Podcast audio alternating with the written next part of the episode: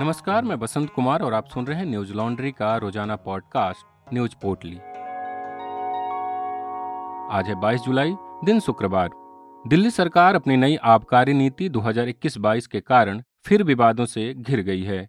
दिल्ली के उपराज्यपाल वी के सक्सेना ने नई आबकारी नीति की जाँच सीबीआई से करवाने की मांग की है। न्यूज़ एजेंसी पीटीआई ने अधिकारियों के हवाले से बताया कि दिल्ली की आबकारी नीति 2021-22 में नियमों के उल्लंघन और प्रक्रियात्मक पालन न होने को लेकर राज्यपाल सक्सेना ने सीबीआई जाँच की सिफारिश की है। मीडिया रिपोर्ट्स के मुताबिक इस नीति में नियमों की अनदेखी और लाइसेंस आवंटन में गड़बड़ी की बात सामने आई है। एलजी कार्यालय से जारी एक मीडिया विज्ञप्ति में कहा गया कि 8 जुलाई को मुख्य सचिव द्वारा एक रिपोर्ट जारी की गई, जिसमें सामने आया कि आबकारी नीति कानून में कई उल्लंघन किए गए हैं और शराब लाइसेंस धारियों को अनुचित तरीके से टेंडर दिए गए। इस रिपोर्ट में राष्ट्रीय राजधानी क्षेत्र दिल्ली सरकार अधिनियम उन्नीस सौ इक्यानबे व्यापारिक लेन देन की नियमावली उन्नीस सौ तिरानबे दिल्ली आबकारी अधिनियम 2009 और दिल्ली आबकारी नियम 2010 के उल्लंघनों की जानकारी सामने आई है। रिपोर्ट में शराब के ठेकों के लाइसेंस धारियों को अनुचित लाभ देने के लिए जानबूझकर और घोर प्रक्रियागत खामियाँ करने का भी ज़िक्र है। बता दें कि नई आबकारी नीति इक्कीस बाईस पिछले साल 17 नवंबर को लागू की गई थी, जिसके तहत 32 मंडलों में विभाजित शहर में आठ सौ उनचास ठेकों के लिए बोली लगाने वाली निजी संस्थाओं को रिटेल लाइसेंस दिए गए थे। बीजेपी का आरोप है कि आप सरकार ने सभी नियमों को ताक पर रखकर शराब कंपनियों का साथ दिया है, जबकि नियमों के अनुसार सरकार किसी भी ब्लैक लिस्टेड कंपनी को टेंडर नहीं दे सकती, लेकिन दिल्ली सरकार ने ऐसी कई कंपनियों को टेंडर दिया है। इस पूरे मामले पर भाजपा के पूर्वी दिल्ली के सांसद गौतम गंभीर ने तंज कसते हुए ट्वीट किया, सुना है दिल्ली में शराब का कारोबार करने वाले मंत्री पर भी कार्रवाई होने वाली है। एक मंत्री पहले से ही जेल में है, दूसरा भी तैयार है।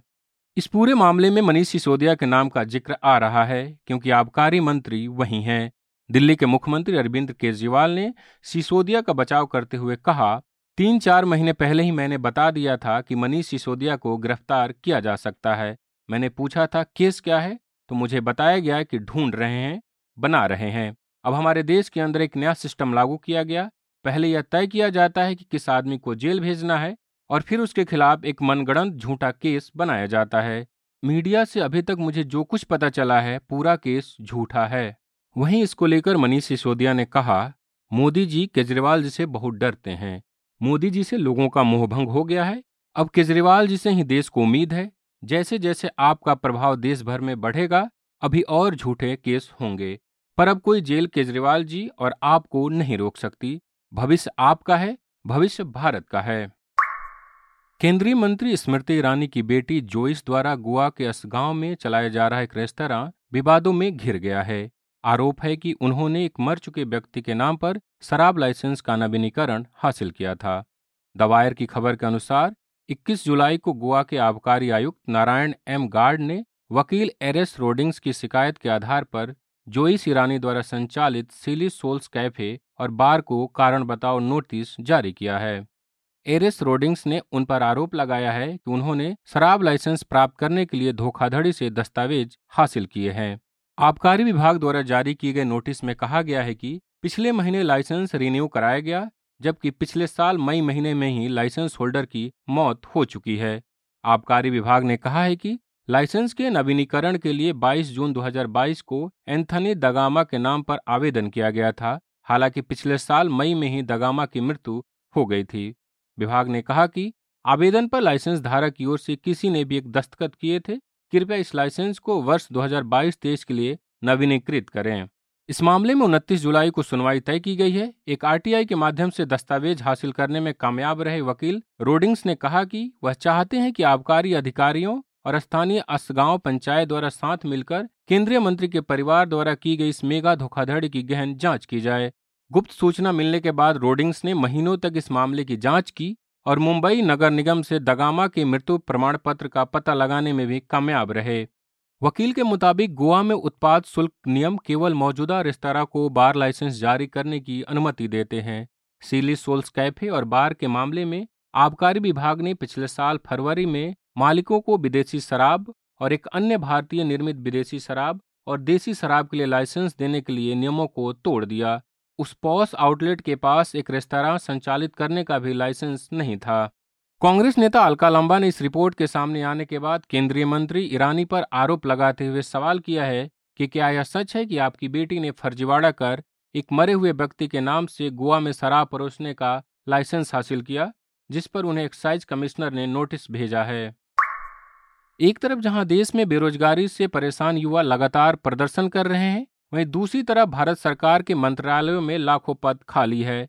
यह जानकारी राज्यसभा में पूछे गए लिखित सवाल में सामने आई है। कांग्रेस सांसद मल्लिकार्जुन खड़गे ने सवाल पूछा था कि मंत्रालयों, सार्वजनिक उपक्रमों, सशस्त्र बलों, केंद्रीय विश्वविद्यालयों आदि सहित केंद्रीय सरकार की भर्तियों में कुल कितने पद रिक्त है? इसका जवाब देते हुए प्रधानमंत्री कार्यालय के राज्य मंत्री डॉक्टर जितेंद्र सिंह ने बताया कि व्यय विभाग के वेतन अनुसंधान इकाई की वार्षिक रिपोर्ट के अनुसार 1 मार्च 2021 तक स्थिति के अनुसार केंद्र सरकार के मंत्रालयों में कुल नौ लाख उन्यासी हज़ार तीन सौ सत्ताईस पद रिक्त है। हालाँकि सार्वजनिक उपक्रम केंद्रीय विश्वविद्यालयों के संबंध में ऐसा कोई भी आंकड़ा केंद्रीय रूप से नहीं रखा जाता है। वहीं शुक्रवार को केंद्रीय रक्षा राज्य मंत्री अजय भट्ट ने लोकसभा में एक लिखित प्रश्न में कहा कि भारतीय सेना में एक लाख सोलह हज़ार से अधिक पद रिक्त है, जिसमें से सात हज़ार तीन सौ आठ पद अधिकारियों के शामिल है। पीटीआई की खबर के मुताबिक भट्ट ने बताया कि भारतीय सेना में अधिकारियों के सात हज़ार तीन सौ आठ पद खाली है तो सैन्य नर्सिंग सेवा के चार सौ इकहत्तर पद रिक्त है। इसके अलावा जूनियर कमीशन प्राप्त अधिकारी एवं अन्य रैंक के एक लाख आठ हज़ार छह सौ पचासी पद रिक्त है। नौसेना में चिकित्सा और दंत चिकित्सा को छोड़कर अधिकारियों के एक हज़ार चार सौ छियालीस पद रिक्त है तथा नौसैनिकों के बारह हज़ार एक सौ इक्यावन पद खाली है। वायुसेना में अधिकारियों के पाँच सौ बहत्तर और वायु सैनिकों के पाँच हज़ार दो सौ सत्रह पद रिक्त है। शुक्रवार को केरल में मंकी पॉक्स का तीसरा मामला सामने आया है। इसकी जानकारी प्रदेश की स्वास्थ्य मंत्री वीना जॉर्ज ने दी है। जानकारी के मुताबिक जुलाई की शुरुआत में संयुक्त अरब अमीरात से लौटे 35 वर्षीय युवक में मंकी पॉक्स के संक्रमण की पुष्टि हुई है। भारत में मंकी पॉक्स का पहला मामला 14 जुलाई को सामने आया था। इसके बाद 13 जुलाई को दुबई से कन्नूर पहुँचे 31 साल के एक व्यक्ति में मंकी पॉक्स संक्रमण का दूसरा मामला सामने आया जिसकी पुष्टि बीते 18 जुलाई को हुई है। पीटीआई की खबर के मुताबिक केरल के स्वास्थ्य मंत्री वीणा जॉर्ज ने बताया कि मल्लापुरम का रहने वाला युवक 6 जुलाई को अपने गृह लौटा था और उसका त्रिवेंद्रम के मंजरी मेडिकल कॉलेज में इलाज चल रहा है। जॉर्ज के मुताबिक युवक की हालत स्थिर है। वहीं आज ही केरल में अफ्रीकन स्वाइन फीवर के मामले सामने आए हैं। अधिकारियों ने शुक्रवार को बताया कि भोपाल स्थित राष्ट्रीय उच्च सुरक्षा पशु रोग संस्थान में नमूनों की जाँच के बाद ज़िले के दो पशुपालन केंद्र के स्वरों में इस बीमारी की पुष्टि हुई है। राष्ट्रपति चुनाव के नतीजों के बाद विपक्ष में एक बार फिर आपसी विवाद शुरू हो गया है। ममता बनर्जी के नेतृत्व वाली तृणमूल कांग्रेस ने उपराष्ट्रपति चुनाव से दूरी बना ली है। टीएमसी का कहना है कि पार्टी उपराष्ट्रपति चुनाव में मतदान नहीं करेगी इस फैसले ने पूरे विपक्ष को हैरानी में डाल दिया है। टीएमसी के महासचिव अभिषेक बैनर्जी ने मीडिया को दिए बयान में कहा है कि एनडीए के उपराष्ट्रपति उम्मीदवार जगदीप धनखड़ बंगाल के राज्यपाल के तौर पर बेहद पक्षपाती रहे हैं, ऐसे में वह उनका साथ नहीं देंगे। वहीं विपक्ष के उम्मीदवार के तौर पर मार्गरेट अलवा के चुनाव में टीएमसी को पूरी तरह नजरअंदाज किया गया है, जिसके चलते टीएमसी किसी भी उम्मीदवार को वोट नहीं करेगी। बता दें कि जब मार्गरेट अलवा का नाम उम्मीदवारी के लिए दाखिल किया गया, तब एनसीपी अध्यक्ष शरद पवार, कांग्रेस नेता राहुल गांधी, माकपा नेता सीताराम येचूरी मौजूद थे, लेकिन टीएमसी से कोई मौजूद नहीं था। कश्मीर के पूर्व मुख्यमंत्री उमर अब्दुल्ला ने ट्वीट कर विपक्ष की एकजुटता पर सवाल उठाए हैं। वहीं कांग्रेस नेता अधीर रंजन चौधरी ने आरोप लगाते हुए कहा कि जिन बंगाल के राज्यपाल जगदीप धनखड़ के साथ ममता बनर्जी की तकरार रहती थी, उन्होंने ममता बनर्जी और असम के मुख्यमंत्री हेमंत बिश्व शर्मा को दार्जिलिंग बुलाया, तीनों में बैठक हुई और अगले दिन जगदीप धनखड़ को उपराष्ट्रपति बनाया गया। यह सब आपसी समझौते के तहत किया गया है। उन्होंने इसे तीनों के बीच हुआ दार्जिलिंग पैक्ट बताया है। बता दें कि उपराष्ट्रपति पद के नामांकन की आखिरी तारीख 19 जुलाई थी, वहीं मतदान 6 अगस्त को होगा। श्रीलंका में एक बार फिर आंदोलनकारी सड़कों पर उतर आए हैं। नए राष्ट्रपति रनिल विक्रम सिंघे के शपथ ग्रहण के बाद आंदोलनकारी फिर से सक्रिय हो गए। उनका कहना है कि नए राष्ट्रपति विक्रम सिंघे भी देश के मौजूदा हालात के लिए जिम्मेदार है। इसी बीच शुक्रवार को श्रीलंका को प्रधानमंत्री के रूप में दिनेश गुणवर्धने ने शपथ ग्रहण की। एनडीटीवी की खबर के मुताबिक नए राष्ट्रपति के शपथ लेने के बाद श्रीलंकाई जवान और पुलिस हरकत में आ गई। उन्होंने मुख्य एंटी नेशनल गवर्नमेंट कैंप में छापेमारी की। शुक्रवार सुबह पुलिस और सेना के जवान निहत्थे आंदोलनकारियों के बीच पहुँचे और टेंट हटाने लगे। अप्रैल महीने से प्रेसिडेंशियल सेक्रेटरिएट के बाहर बैठे आंदोलनकारियों को हटा दिया गया। मीडिया रिपोर्ट्स के मुताबिक आंदोलनकारियों ने कहा था कि 22 जुलाई को वो अपना आंदोलन खत्म कर सकते हैं, हालाँकि नए राष्ट्रपति के रूप में उन्हें विक्रम सिंघे पसंद नहीं है। साथ ही उन्होंने यह भी कहा था कि अब विक्रम सिंघे के इस्तीफा देने तक उनका आंदोलन जारी रहेगा, जिसके बाद एक बार फिर से श्रीलंकाई नागरिक सड़कों पर आ गए। लंबे समय से श्रीलंका में चल रहे प्रदर्शन की जद में कई पत्रकार भी आए हैं। इसमें से एक बीबीसी के भी पत्रकार हैं। इसकी जानकारी देते हुए बीबीसी ने लिखा कि प्रदर्शन को कवर करने गए उनके एक वीडियो जर्नलिस्ट के साथ भी हिंसा हुई है। उनके पत्रकार को एक श्रीलंकाई सैनिकों द्वारा पीटा गया और मोबाइल छीनकर उसमें मौजूद वीडियो को डिलीट कर दिया गया।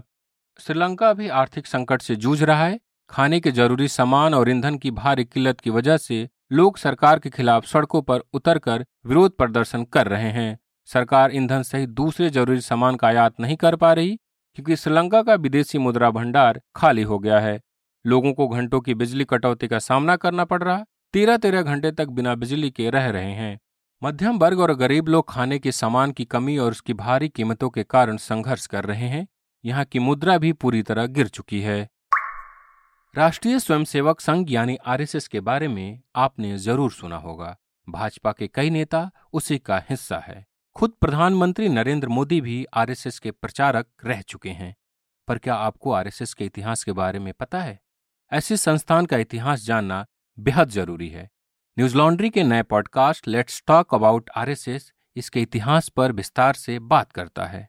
तीन पार्ट के इस सीरीज़ को सुनने के लिए आपको न्यूज़ लॉन्ड्री को सब्सक्राइब करना होगा, क्योंकि ये पेबॉल के पीछे मौजूद है। और आप जानते हैं कि न्यूज़ लॉन्ड्री किसी से विज्ञापन नहीं लेता हम आपके सहयोग से काम करते हैं। तो न्यूज़ लॉन्ड्री को सब्सक्राइब करें और मीडिया को आज़ाद रखने में अपनी भूमिका निभाएँ।